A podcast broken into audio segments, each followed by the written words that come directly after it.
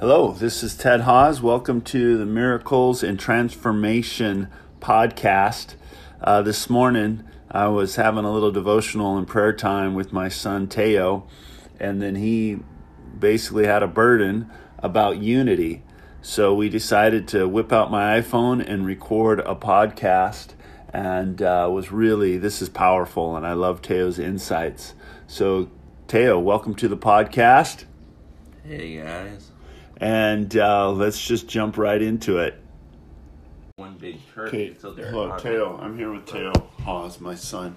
Tell me your burden about the churches.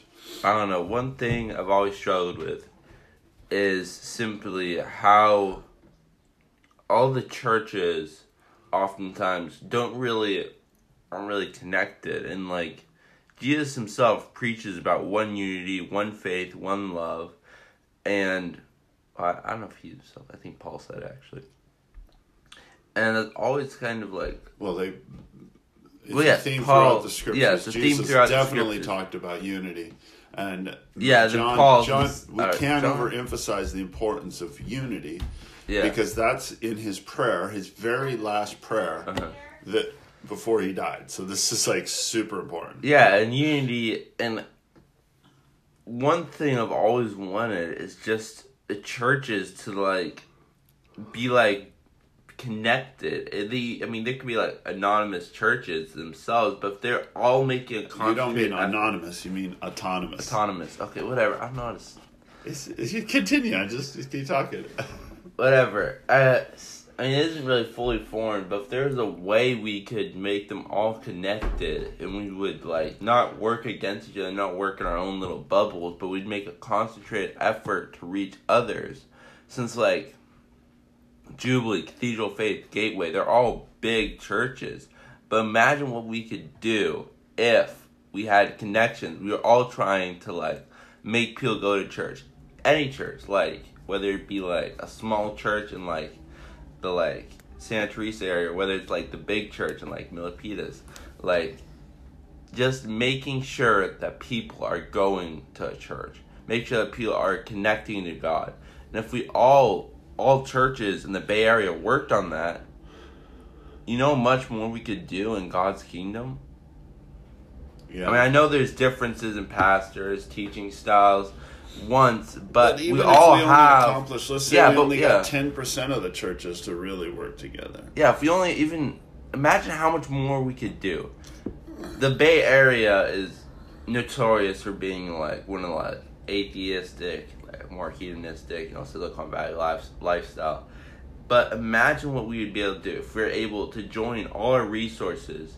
Like, even though we all have our differences, we're still focused on one. All our Figure churches out- are founded on one defined- We obviously have a common goal. Yeah, Jesus. Jesus. Spread and Jesus. The kingdom of God Yeah. Mm-hmm. on earth as it is in heaven. You know, the Lord's Prayer. Discipling nations. Mhm. And if we could synergize our efforts, the Yeah. impact we could make. Yeah, synergize. If we could basically make sure that we all are intentional, that we're all like have a network. Imagine how big our impact could be. Absolutely. All right. That's clearly biblical. Teo, I love that you're saying that. The one thing that I want to add here is, you know, in John chapter 15, mm-hmm.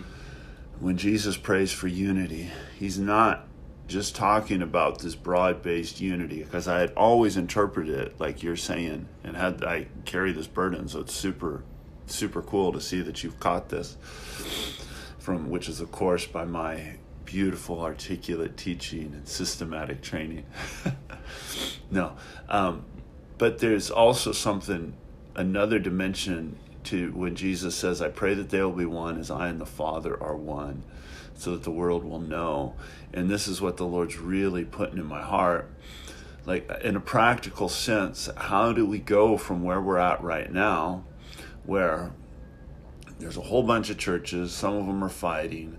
Some of them don't like each other. But by and large, they kind of we kind of like each other. We're past the days where we hated each other. We're past the days where we're cursing each other and saying they're going to hell. Um, if you don't believe exactly like I do, we have much more humble and realistic view of what what is you know what is non-negotiable but also what's flexible. Um, although there's still a whole bunch of you know this is not an easy issue because there's still people that we with strong convictions cannot agree with. Mm-hmm. um, but what we haven't really crossed is that alignment where we're all working together uh-huh. and aligned with that and uh, of course we at transform our world have seen it in cities i mean where yeah. and the kingdom of god has come so powerfully when we get there but what the lord's really speaking to me is there's another dimension and that's a depth of unity mm-hmm. like to me the ultimate like the first application of that is Ted, are you united with your wife Sandra? Are you really diving in to mind the intimacy that can come out of it? And Ted, are you united with your son Teo? Like right now, this is why I wanted to record this message. It's like, okay, how can we and are when teams like so in other words I'm not just praying for the whole broad body of Christ to be united, but for each ministry, each church, each ecclesia, mm-hmm. each tribe, each pastor with his core leadership team to come to a deeper unity inside, to them unlock their destiny internally mm-hmm. and then go out externally. And I think the, the the the second, what I'm just talking about, is the key. It was a united 300. Mm-hmm under Gideon. And it started with him and God, and then him and Purah. And then out of that, it came to 300 that were united. And the Lord got rid of everybody else so he could get his 300. Now, then the 300 won a decisive victory, and then all of Israel came back. Mm-hmm. And I think that's the path. You know, that we need unity in depth and also in breadth, but the depth comes 1st mm-hmm. So, Teo, why don't you just pray for that right now? Well, I mean, I had other ideas. That... Well, let's pray for that, and then we can record the other ideas okay, later. Sure. We'll just um, keep this as one bonus material uh, podcast. I pray that we're all able to not that as each leadership group, like in churches, they're all able to unite, and then they're all able to then reach out to others.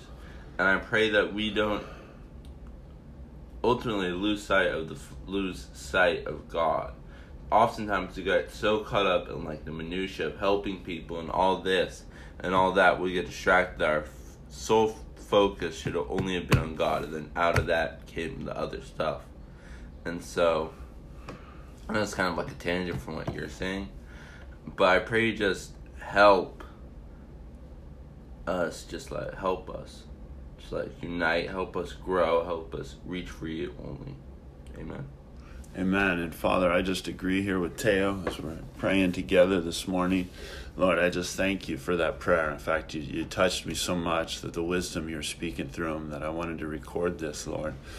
Father God, and now just um, let your kingdom come, Father. Bring unity. Bring unity between, right now it's Teo and I praying together, Lord. We agree together right now. Let your kingdom come to the Bay Area, Lord God. And Father, I'm just thinking this let, let there be one body, Lord, one faith, one baptism, one Holy Spirit, one gospel the radical gospel proclaimed, Lord, and we look forward to that. But Lord, I pray for each church, Lord, that uh, that your Holy Spirit will invade us, and we just look to you. And even in the context of where you prayed that prayer, you were praying for uh, the Holy Spirit. You'd promised that you would not leave us orphans. And it was your prayer, knowing that you would leave and looking forward to Pentecost and what would happen after Pentecost. So we just say, Holy Spirit, come, move with freedom, and unite us together to be your house and heal our relationships where there's broken relationships. Let us run to them. Father, in the name of Jesus. Well, here's the call of action that I sense that I want to leave this short little podcast, you listeners, with. It begins with you. So uh, I want you to, one, when you listen to this, don't just listen, but agree with us in prayer. But then let the Holy Spirit speak to you right now. Um, what broken relationship have you gotten cynical about? Uh, is there somebody that you can reach out to to restore a relationship? Can you, husbands, can you humble yourself a little bit more to strengthen the intimacy with your wife? Can you listen a little bit more? And can you pray with your kids? Can you listen to them and let them speak to you and remind you of stuff you've said, like Teo just said to me? So go and let's go do it because you are the ecclesia and uh, we are the answers to the prayers we pray. All right. God bless you.